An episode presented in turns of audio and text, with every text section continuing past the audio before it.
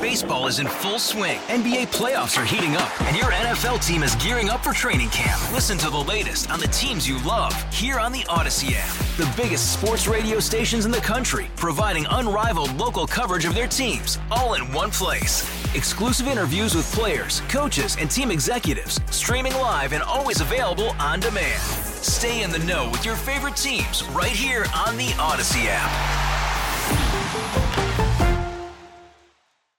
9-10 now. In the second part of this half hour we're going to talk to bobby Hebert cajun cannon get his uh, thoughts on the um, on the saints season and also what i've dubbed the knee call because we had the no call right? So i'm going to call what happened on sunday final play of the game against the falcon the knee call. And dennis uh, not mickey loomis rather um, last night saying that the people that are saying that Dennis Allen lost the team, and I'm quoting him here, saying that's just people making comments to make com- uh, to make comments. It's stupid to say that. There's not one player that would say that. That's not, you know, they were just trying to do a favor and do something good, what they perceived as good for a teammate, and nothing to do with, yeah, defying the head coach or anything like that that's just silly. That's just overthinking. And, and today's probably the last day we're going to talk about the knee call. And the only reason I, I'm going to bring it up with Bobby is because listening to it live, um, Deuce had a different reaction than did Bobby as it happened and after it happened. And I think it's interesting because both have a long and storied history in the NFL and with the Saints. So I just thought it was interesting to have two professional football players see it differently. So we'll talk to Bobby about that as well. First, so Bill Alexander joins us, CEO of the National Law Enforcement Officers Memorial Fund. They have released their 2023 fatality report, and we'll talk about are things trending in the right direction when it comes to the safety of the brave men and women who volunteer and sacrifice so much to keep us safe? Good morning, Bill. How are you? Tommy, I'm uh, great. I'm. It's really a pleasure to be back on your show, and I so appreciate you in particular. You know, you've been such an advocate for law enforcement. I really appreciate you taking the time, being willing and able to help tell the story of our heroes, our our heroes in law enforcement who die in the line of duty. So thank you so much. Yeah, you know, I don't know that I've ever had an experience with a law enforcement officer that it was negative, or that I've ever gotten a ticket that I didn't deserve. And I will say this: one time, uh, a case of mistaken identity, I was um, cuffed and stuffed in the back of a car for a couple of minutes. But even at that point, they were very professional, and, and I was NOPD, so I've never had a bad experience. I know that's not the case with everybody, but then again, I think sometimes people need to realize what it is. Um, that law enforcement officers face on a daily basis because they don't often know what it is that they're dealing with, and that that comes to the National Law Enforcement Officers Memorial Fund and the data that we're about to talk about with fatalities and, and people that died in the line of duty. Sure, absolutely. Um, tell me what the numbers show this year because it wasn't long ago that COVID was the leading killer, correct? It absolutely was. It absolutely devastated law enforcement with literally hundreds of deaths over the course of the last three years. Um, this year, we're reporting five such deaths related in 2023, and that's a pretty big drop from 2022, where we had 74. And of course, 2022's number of 74 was a really big drop from the hundreds that we had the year before that. So, COVID has really diminished uh, in terms of the overall line of duty death numbers each year. And we're, you know, of course, we're really happy to see that number so low in 2023. So uh, the other numbers across ahead, all of, I didn't mean to interrupt you. No, no, no, you're on a roll. I don't want to stop you. I'm sorry. The other the other numbers across all of the major categories we track are also down, which of course we never want to use the turn of phrase "good news" mm. when we're reporting on even a single police officer killed in the line of duty. Uh, but it's certainly a welcome trend all of the categories across the board are really um, down. So we're talking about traffic uh, fatalities, gunfire fatalities, and mostly uh, medical events, think strokes and heart attacks and that kind of thing after an officer is engaged in some sort of strenuous activity. So again, a welcome trend.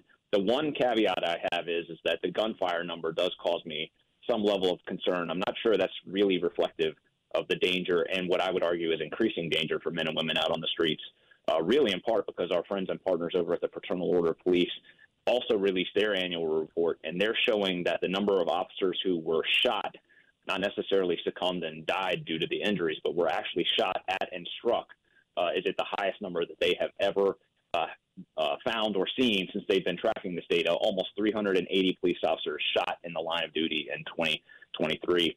And so I think a number of factors are likely leading to the total number of fatalities there to be down from last year, but I really think that that is masking the true danger out on the streets.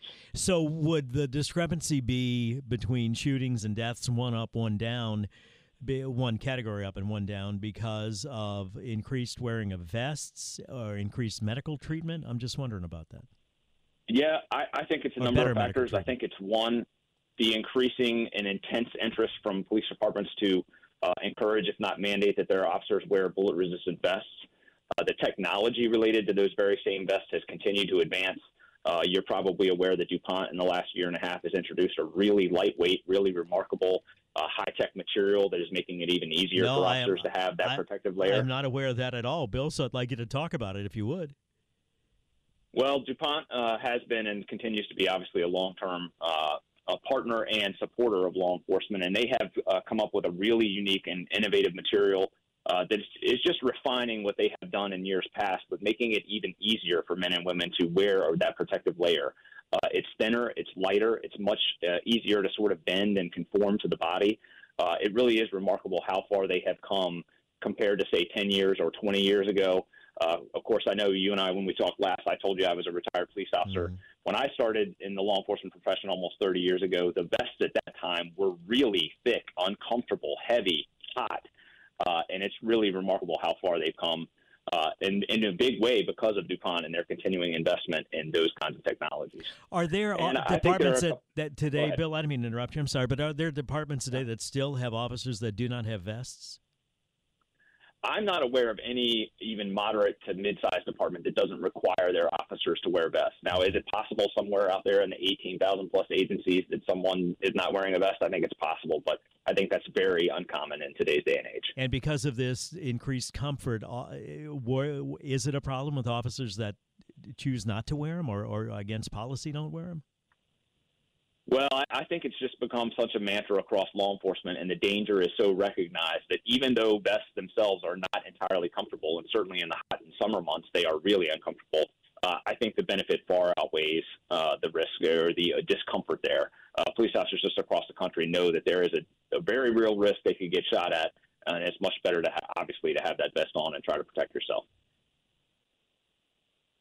Oh, I got a traffic note here. Let me pass along. Claiborne Avenue Bridge, Judge Seeber Bridge is closed for an extended period. That's due to a police chase that ended, speak of what we're talking about, with the suspect apparently shooting himself on the bridge. So, Claiborne Avenue Bridge, Judge Seeber Bridge is going to be closed for an extended period following a police chase and a subject that apparently shot himself while on the bridge. When it comes to um, the causes of fatalities this year. Bill Alexander, CEO of the National Law Enforcers Law Enforcement Officers Memorial Fund. Is it gunshots that uh, are the leading cause this year? And is that the way it normally is outside of COVID or normally has been? You know, it, it flip flops in various years. Certainly, the COVID years, COVID was the leading cause of death. Uh, deaths by gunfire, uh, fatal uh, firearms fatalities uh, which is, is, really, I want to be clear, is an opposing party producing a handgun or another firearm and shooting at with the intention of killing a police officer. You know, the, there's a there's a definition for that called murder. In other words, mm-hmm. I'm saying to you, 47 men and women in uniform were shot and killed in 2023, and that is the leading cause of death for 2023. And going to the FOP stats, do you have a number on how many were shot or shot at? Three. Yes, 378 were actually shot, as in they were shot at and then subsequently struck. The FOP, at least now, is not able to accurately gauge how many were shot at, but the suspect ultimately missed. So clearly, something well, well north of 378 were shot at but 378 were actually struck. So there, but for the grace of God, medical assistance, AIM, etc., you could be talking about a lot higher number, and I'm just talking about the danger yes. of the job. Yes, which is absolutely why I'm saying this number that even though it's lower than it was last year, and obviously that's again a welcome trend, I do worry that that's not entirely reflective of how dangerous the conditions are out on the streets. Just so people can get an idea of what it's like behind the badge, behind those 47 firearm fatalities, how does that break down, Bill? Uh, it runs the gamut of a uh, number of kinds of calls or incidents that I think your audience could probably guess, responding to robberies in progress um, domestic calls, uh, suspicious persons calls, uh, traffic enforcement, enforcing warrants, uh, all of those kinds of activities that the police are obviously engaged in every single day out in our community. Um, there's really no avenue, no no section of law enforcement where an officer responds and, and historically they have not been shot at and ultimately killed by a firearm. Um, domestic disturbances, and people need to realize this, are traffic stops. There are no such thing as uh, there is no such thing as a routine traffic stop, and domestic disturbances are some of the more dangerous calls that police officers respond to. Is that accurate? That is a thousand percent accurate. There is no such thing as a routine, uh, really any incident for a police officer responding. You know, the, the reality is is that the vast majority of say traffic stops or even uh, domestic violence calls end peacefully, end with the officer either taking the appropriate action or resolving the situation. But there's no question that all of those circumstances, every single circumstance an officer goes to, there is always the unknown. And then there is always the risk for one or more of those parties to decide that they want to engage, fight, resist the police, uh, up to including producing firearms and shooting the police in an attempt to get away. Let me take a break. We'll pick it up when we come back. I want to talk about the mental health of officers, and I know the military has a tremendous problem with suicide. What the numbers show um, uh, about that as it relates to law enforcement. Bill Alexander, our guest, CEO of the National Law Enforcement Officers Memorial Fund. Here's the thing from Dragnet years and years ago where Joe Friday says it's an endless, glamourless, thankless job. And, and it really is. And I think we take police officers for granted, and we really shouldn't. Uh, a lot of us have a beef if we, for whatever reason, um, act up and uh, and suffer the consequences of that, or get track uh, stopped for a traffic violation. Which, again, in my case, being totally honest, I've never gotten a ticket that I didn't fully deserve. Um, we we tend to judge everything by that, and, and there are some officers that uh, do not do what they're supposed to do, but the vast majority sacrifice a lot, as do their families, to keep society functioning. Bill Alexander, CEO of the National Law Enforcement Officers Memorial Fund, back when we return, 921. Tommy Tucker, WWL. Again, that traffic note Claiborne Avenue Bridge, Judge Seeber closed for an extended period. That's because of a police chase ended with the suspect apparently shooting himself on the bridge. Back in a flash, WWL. Hey, Rob Bradford here. I have set out on a mission with my good friends at FanDuel to prove what I have known for some time baseball isn't boring. Now I have a daily podcast to prove it with some of the most notable people in the baseball world screaming baseball isn't boring from the mountaintops or at least agreeing to come on our show. Players, managers, GMs, and yes, even the commissioner of baseball, Rob Manfred. It has been a constant wave of baseball's most powerful voices. So join the revolution. Subscribe and soak in Baseball Isn't Boring. Listen on your Odyssey app or wherever you get your podcast. You'll be glad you did. 928 back with um, Bill Alexander, CEO of the National Law Enforcement Officers Memorial Fund. Bill, what about the, the mental health of the men and women? I say blue, but I really shouldn't because it's blue and black and gray and all brown and green, all different colors of, of the law enforcement officers. Um, what about mental health, suicides, etc.? Yeah, mental health has been and really continues to be uh, an intense focus of law enforcement professionals and certainly the leaders of those agencies across the country, uh, and has been an increasing uh, focus across law enforcement for uh, a number of years. I think rightly so. The reality is is that men and women in uniform every single day respond to, witness, take part in really traumatic, tragic uh, scenes and incidents. Most people, most normal citizens across the country have you know, a handful, a half dozen of really traumatic incidents in their lives. Police officers experience traumatic incidents every single day, and there's just no question that day after day, after week, after year, uh, that that has an impact on the mental health of the men and women in uh, what I still see as our profession. Um, and you know, agencies, heads of agencies, and the men and women who are working alongside their peers who see some evidence of some sort of mental stress or distress uh, have to get involved, have to focus on that, and have to find ways to alleviate and, and help with those kinds of symptoms and give people help. And, and of course, we here at the Memorial Fund, we have a pillar we refer to as officer safety and wellness. We have been really engaged in the mental health front. Um, we don't track suicide statistics ourselves, but I know for a fact uh, we use a, a site called bluehelp.org. Uh, most years, there are more suicides in the law enforcement profession than are, there are line of duty deaths. Hundreds of men and women every single year take their own lives following a career in law enforcement. And it's absolutely something that we, uh, as a profession and certainly as a country, need to grapple with and find solutions for. What do people need to? One of the best things I've ever heard was that you need to remember when a police officer is responding to a call. Both people involved, both the police officer and the person involved, are nervous. They don't know each other. And I don't mean that in a frightened way or anything, but they're nervous. They're they're ill at ease. They don't know each other, and at least one of them has a gun and, that always right. resonated with me. And, and I think uh, I would like you to leave us, if you can, with just things that people need to remember if they have an interaction with a police officer today. Their side of it, if you well, will. absolutely. Sure. I think it's a great question. I do think that the, the broad coverage of law enforcement, OSA, over the last uh, few years has instituted this idea that somehow law enforcement is constantly at fault or to blame or produce this thin veneer of the idea that you don't need to listen to law enforcement, that it's okay to sort of fight it out on the scene uh, with some idea that law enforcement is always not doing the right thing. And I would say to your audience, please disregard all of that. Uh, all of us as citizens of this country have a moral and legal obligation to listen to and obey the orders of police officers that they are trying to interact with us out on the scene. So my strongest advice to everyone is, is that if you encounter a police officer, listen to them, stay calm, uh, show them your hands, and follow whatever directions that the officer is giving you. Uh, if they're asking you to stand in some specific place, please do that. If they're asking you to get out of their car or stay in your car, please do that.